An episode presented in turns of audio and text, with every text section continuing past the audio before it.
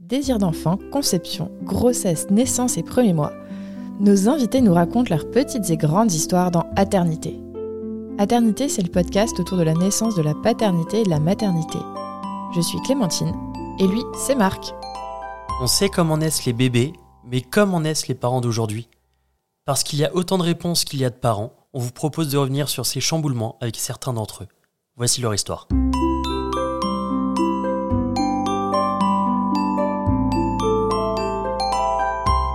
Précédemment, dans Maternité, on vous a raconté la mise au monde de Nine et les tout débuts de vie, ensuite de couche à la maternité.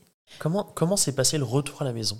Euh, alors, très bien, En voiture. en voiture, Ouais. mais dans un autre monde. Tu sais, tout le monde allait très bien, je me sentais euh, globalement bien, euh, Nine allait bien, et, mais je me suis posée sur le canapé et je me suis dit, tout est pareil, mais tout est différent. Ma mère m'avait un peu prévenue, euh, et là, j'avais l'impression d'atterri- d'atterrir sur Neptune, tu sais, c'est chez moi, donc c'est mes affaires. Et mais qu'est-ce que je fais de l'enfant? Qu'est-ce qu'on fait? Que- Où est-ce qu'on le pose? Qu'est-ce qu'on fait de nos journées? Qu'est-ce qui a changé? J'étais larguée et, et là, je me sentais pas trop trop bien. Dans un nouveau monde, mais un peu seule. Ma mère n'était pas encore arrivée. Et Arnaud euh, gérait euh, le côté logistique, mais moi, euh, j'étais un peu en mode. Il m'avait offert un ballon, gonfla... enfin à l'hélium, là, trop mignon, avec un cœur. Et je tenais mon ballon avec le sourire pour la photo, mais à l'intérieur, je me disais Quoi? Qu'est-ce qu'on fait là? Comment ça, on a un bébé? Mais oui Ouais, c'est Qu'est-ce qu'on fait avec, en fait, déjà? Parce que c'est pas encore l'heure de l'emmener au parc. Mais euh. Et Tu dirais que c'était la- un peu la retombée des hormones ou c'était vraiment le côté s'acclimater à un nouvel environnement, enfin, nouvel, ancien environnement mais avec une nouvelle contrainte? Alors les deux, j'ai pas eu du tout de baby blues à la maternité, donc je suppose que ça aurait pu être, enfin ça, ça peut être ça, c'était peut-être ça. Mais c'était surtout euh, le nouvel environnement, parce qu'en fait si, c'est un nouvel environnement, avec un bébé tout change quoi. Donc c'était ça, juste le temps que je, je- je remette mes yeux dans mes lunettes et que je me dise, ok, c'est ma maison, mon lit il est là, le bébé on va le mettre là, et puis voilà quoi. Et toi Arnaud, tu l'as vécu comment ce retour? Merci de demander. Oh mais c'est moi, c'est moi. Pendant le séjour à la maternité, j'attendais ce retour à la maison de me dire euh, c'est un peu le moment où on se dit euh, on part à la maternité à deux, on revient à trois. Enfin, il y a vraiment ce, ce petit côté symbolique. Du coup, à la maternité, j'avais un peu hâte déjà de retrouver mon lit. Ouais, Parce clair. que le petit lit de la maternité, il est bien gentil. Mais... Et de vraiment me dire, bah, ça y est, on est une famille, on est trois dans la maison. Euh, en plus, maison qu'on avait pris à l'époque en se disant, on va avoir les enfants. Enfin, donc, on, arrive à la maison, le trajet en voiture se passe bien, ce qu'on ne savait pas qui était exceptionnel.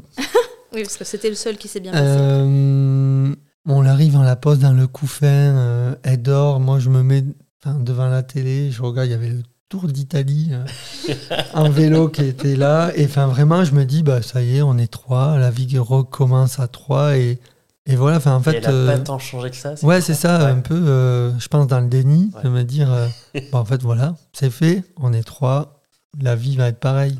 Et après, euh, Ah, c'était pas si compliqué Bah, c'est vrai qu'au tout début, quand ils font que dormir les premières euh, semaines, euh, c'est pas si compliqué, sauf la nuit où c'est difficile de se réveiller. Mais euh, Bah, c'est- c'est c'est progressif, moi je trouve Ouais. le changement parce que la première année, ils sont, enfin tu peux aussi encore un petit peu les trimballer. J'imagine ça dépend lesquels, mais ouais. la nôtre, elle était pas trimballable. Cinq minutes de voiture, t'avais envie de te jeter dans le mur de l'autoroute, quoi. donc, d'accord. Ok. Mm. Mais euh, ouais, et puis il y a ce côté quand on revient à la maison où en fait, bah, c'est un tout petit bébé, donc euh, on peut rien faire avec. Enfin, Ouais. On peut pas jouer, on euh, on pas n'interagit faire pas. un Scrabble. Il renvoie pas la Euh, balle. Ouais, au sudoku, elle est. Enfin, c'est- chat. donc c'est vraiment, euh, ouais, ben, on a quelque chose qui dort à côté de nous. Mais est-ce que tu avais projeté ce, ce côté-là euh, euh, bébé et pas enfant? Pas assez, je pense. Attends, mais il faut que je vous raconte. Quand Ouais. je lui disais quand j'étais enceinte, j'ai peur de. Parce que quand je manque de sommeil, je suis irritable et j'ai peur de cette partie de la parentalité. Et il m'avait dit, mais t'inquiète pas, le dimanche matin, on ira au cinéma avec bébé.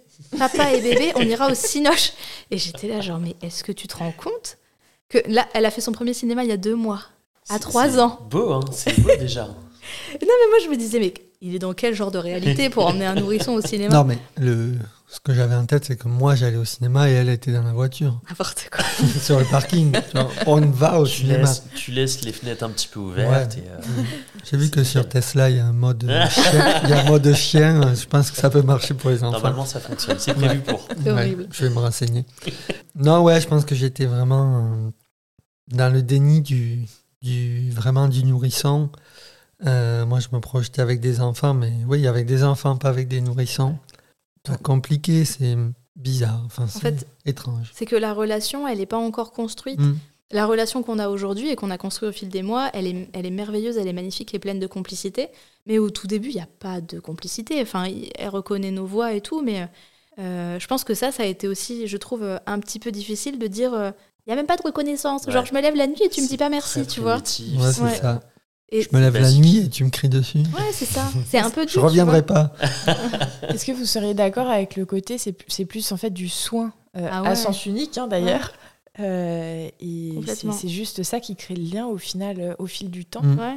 Bah, c'est- le, le parallèle entre début de vie et fin de vie avec les personnes âgées qui sont complètement dépendantes. C'est, en fait, c'est du soin. C'est, bizarre. Et je pense qu'on n'est pas prêt à, Ah à ça. Quoi. Et on se projette enfant, euh, faire des photos de famille euh, tous les trois, Instagram, ouais, euh, le bébé est là. Mais en fait, euh, il y a toute la réalité derrière. Ouais. Tu dis, ouais, ben en fait, euh, bof. Mais c'est fou parce que si cool. ouais, on l'aimait déjà. Et enfin, vraiment, chaque soir, on la, on la mettait sur le canapé et nous, on mangeait. Et on la regardait avec des yeux de l'amour en mode Oh là là, Bah oui, mais je l'aime tellement plus qu'hier. Mm. C'est ça. C'est ça. Comment ça sera demain temps, Ouais. Et pourtant, il n'y a, y a aucune. euh, Enfin, au, au début, il n'y a pas, euh, Ouais. pas beaucoup de complicité. Bah. Il n'y a pas ça- trop Il y a d'interaction. Pas d'échange. ouais, C'est ouais. difficile d'expliquer ce- hum, cet amour inconditionnel à un être qu'on connaît depuis, depuis trois jours. Quoi. Ouais. Enfin, c'est, euh, et qui nous a rien apporté. Enfin, qui, qui, qui nous a pas fait un sourire, qui nous a pas fait un câlin, un bisou. Et enfin, c'est. Ouais, en fait, c'est, très bizarre dans la tête. Ouais. Mais il y en a pour qui d'ailleurs l'amour arrive euh, très progressivement et au fil du, du temps. Mm. Ouais, et ça se construit. Moi, je trouve que toutes les mamans qui me disent Ah, j'ai pas eu la vague, bon, j'ai pas l'impression de l'avoir eu non plus. En revanche, de voir la relation se construire au fil des jours, des semaines et des mois, c'est trop beau parce qu'en fait, euh, on finit par euh, aimer cette petite personne. Et même si c'était pas ma fille, Nine, je la trouverais trop géniale, quoi. Donc, euh, je trouve ça trop chouette. Tu disais tout à l'heure que tu t'étais peu projeté sur ce côté euh, euh, vie avec un nourrisson. Euh, C'était quoi ta place Est-ce que tu as trouvé ta place de papa tout de suite Avec les soins, avec les moments partagés avec, avec Nine Oui, euh, ma place c'était la nuit. Ouais. Non, mais effectivement, les soins, ben, hum, dès la maternité, en fait, c'est moi qui ai fait le premier soin du, du cordon et qu'il est mal fait. Du coup, ça s'est infecté.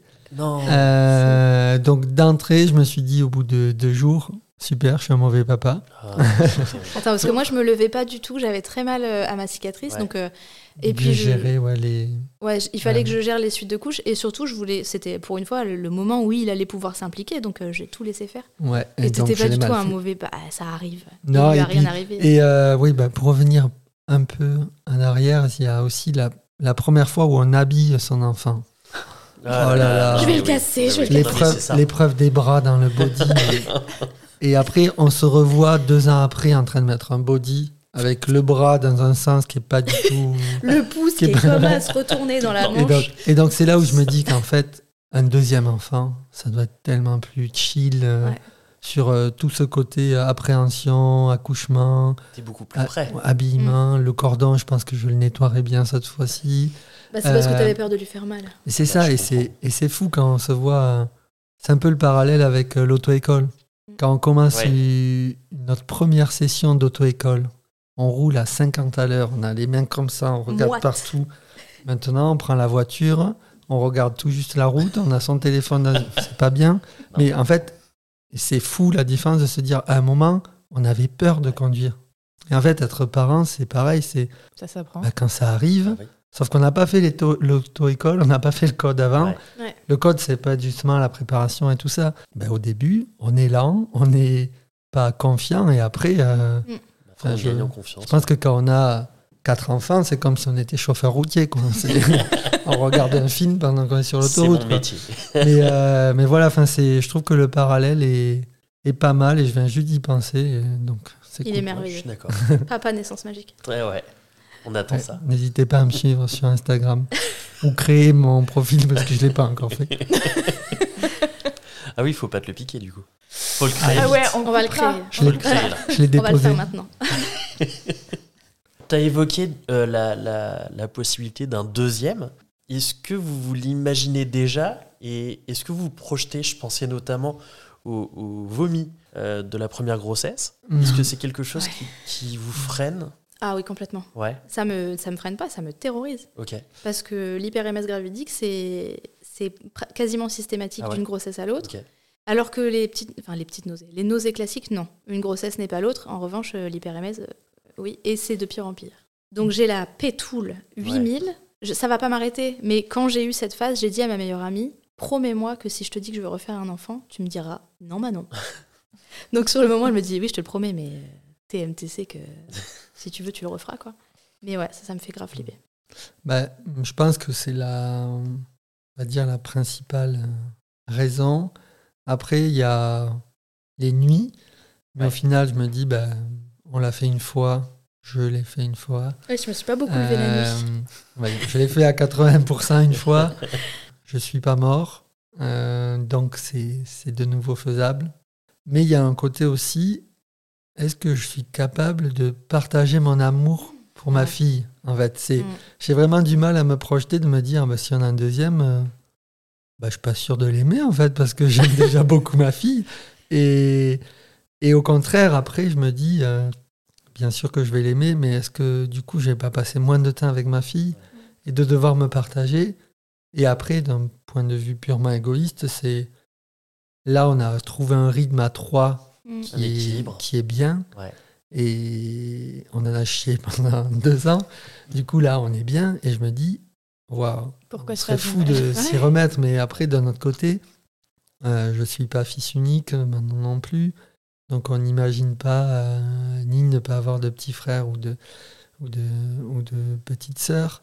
Euh, D'ailleurs, elle nous demande souvent un, un grand frère et une petite sœur. Donc, Avec notre chance, on va lui faire un petit frère. Ouais. non, mais c'est ça. Après un grand frère, à la rigueur, on peut, on peut choisir. Mais, euh, mais ouais, non, c'est. C'est pas oui, c'est pas non. Euh, Enfin, je pense que c'est pas non. Pas tout de suite. Ouais, c'est. Mais, mais en fait, c'est pas tout de suite. Mais si ça devait arriver demain, je pense que. Ouais. Je pense qu'on. Je pense que Manon avorterait pas, enfin, sauf si vraiment elle, elle le veut. Mais je lui dirais, mais t'es sûr, regarde Nine, comme elle est fabuleuse?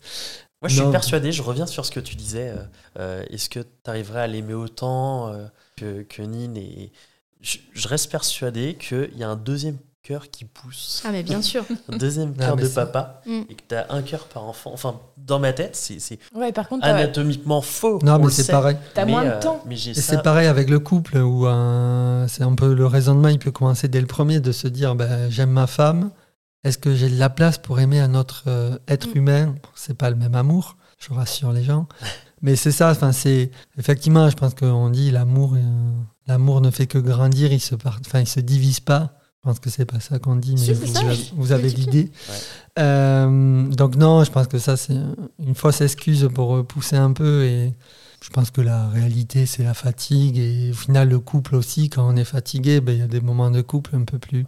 un peu plus durs et on se dit bah si on peut les éviter c'est bien donc euh, Les baby clash. ouais nous on l'a pas, pas eu euh, bah, sachant que le sommeil c'est très très important pour Manon et que moi je sais que j'arrive à, à faire des journées productives entre guillemets avec un minimum de sommeil je me suis dit bon ben prends ça sur toi Mm. ça t'évitera d'avoir euh, bah, déjà que Manon se repose Et quelle t'insulte. et d'avoir des non et d'avoir des clashs liés à la fatigue ou Ouais. des choses comme ça ou qu'elle soit insupportable parce qu'elle a mal dormi Ouais. et donc au final je me dis bah si tu peux le faire euh, fais-le Ouais.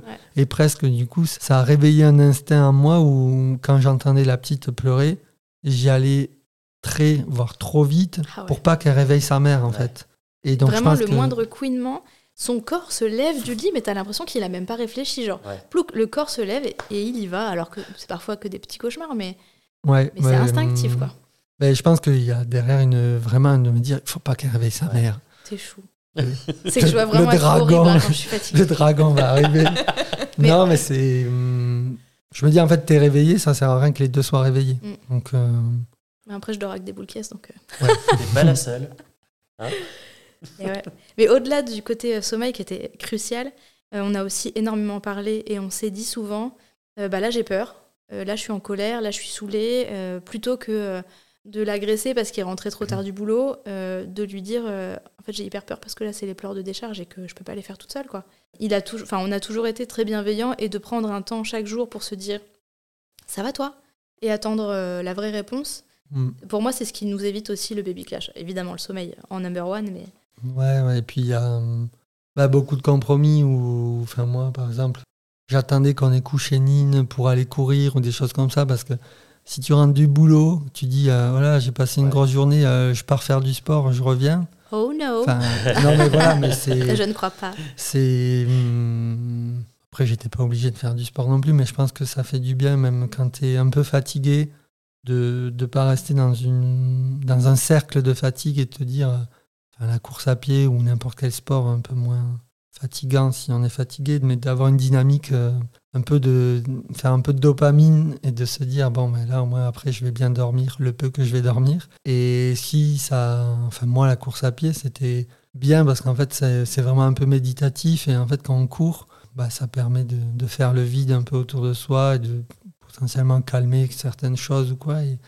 donc je pense que ça m'a fait du bien malgré la fatigue de d'essayer de maintenir un peu de sport. Mm. et hum, c'est un conseil que, que je pourrais donner mais chacun Ouais, non, non, mais c'est très juste. Moi, j'ai pas du tout fait de sport.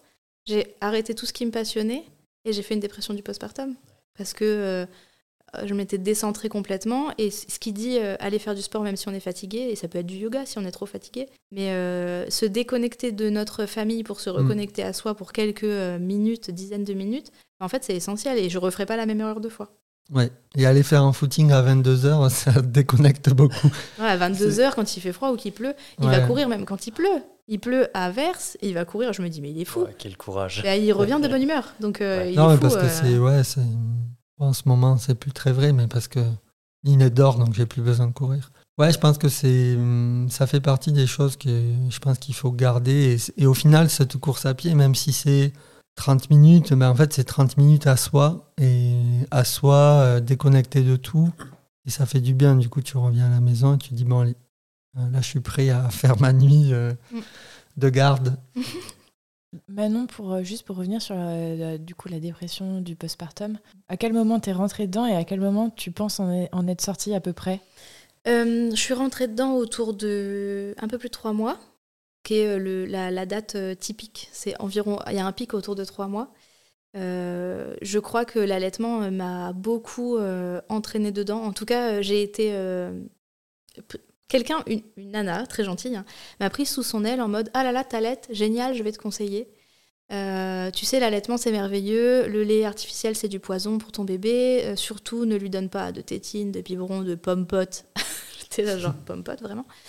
Euh, parce que ça va faire une confusion, machin. Et en fait, euh, je me suis laissée euh, laver le cerveau et euh, me dire oh my god, si je ne suis pas assez en forme et quand je suis fatiguée j'ai moins de lait, euh, je, la vie de mon bébé est en jeu. Mais au-delà du côté sommeil qui était crucial, on a aussi énormément parlé et on s'est dit souvent bah là j'ai peur, là je suis en colère, là je suis saoulée, plutôt que de l'agresser parce qu'il est rentré trop tard du boulot, euh, de lui dire euh, en fait j'ai hyper peur parce que là c'est les pleurs de décharge et que je peux pas les faire toute seule quoi.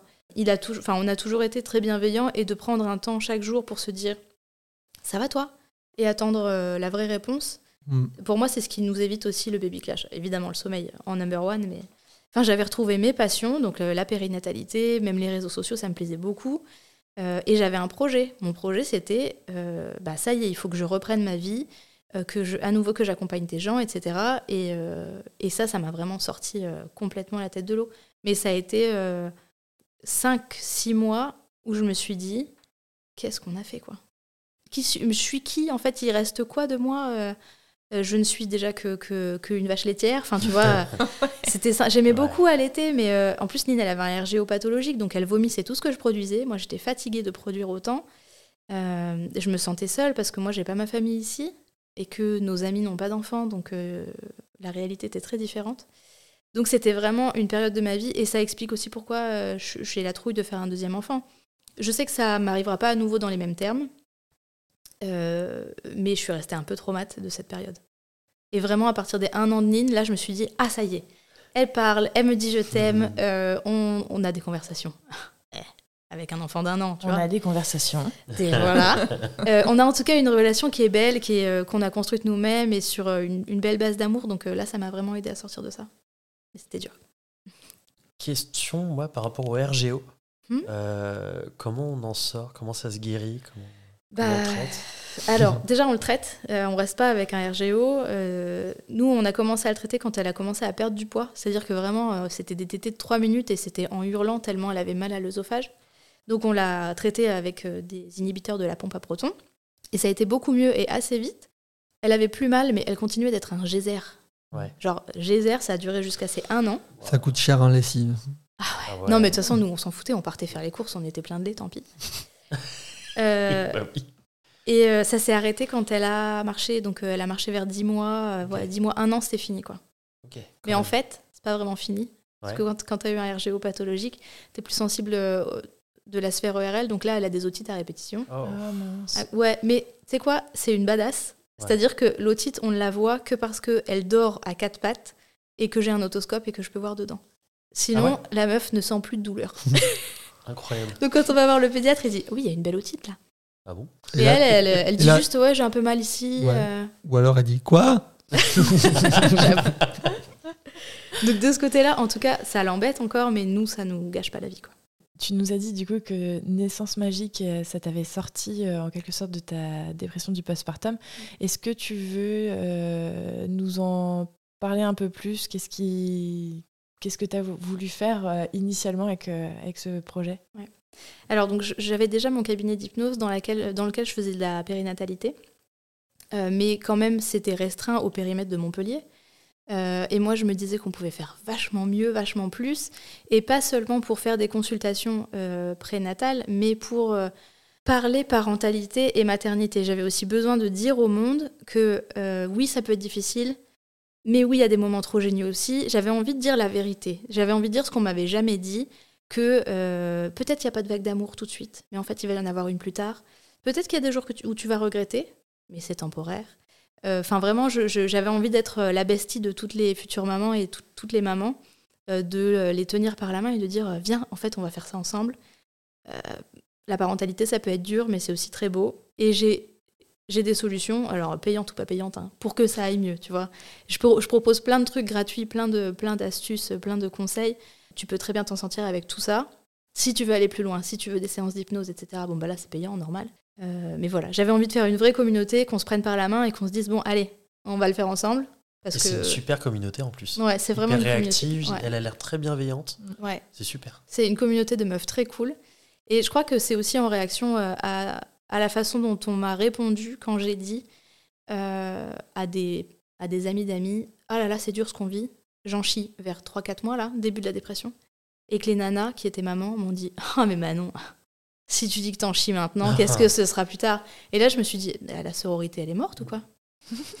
Qu'est-ce que c'est que cette histoire? Pourquoi tu me dis ça? Je suis en dépression du postpartum, tu vas me dire que je vais me foutre en l'air dans deux ans, quoi. Tu vas voir le terrible tout et tout. Bah, j'ai préféré ça. Bah, merci. chaque, chaque chose en son Mais temps. oui. ouais. Ouais. Et là, je me suis dit, euh, si on en est à se parler comme ça, il y a un truc à faire, il y a un truc à changer. Et on va se dire la vérité avec bienveillance. Et c'est ça, c'est ça qu'on fait chez Naissance Magique. On s'arrête là pour cet épisode. Un grand merci à tous les deux de nous avoir accueillis chez vous. C'était super. Plaisir, vous avez ramené l'apéro. C'est vrai. Et c'était vraiment trop bien. Merci beaucoup. Merci à vous. Merci. Bisous Bisous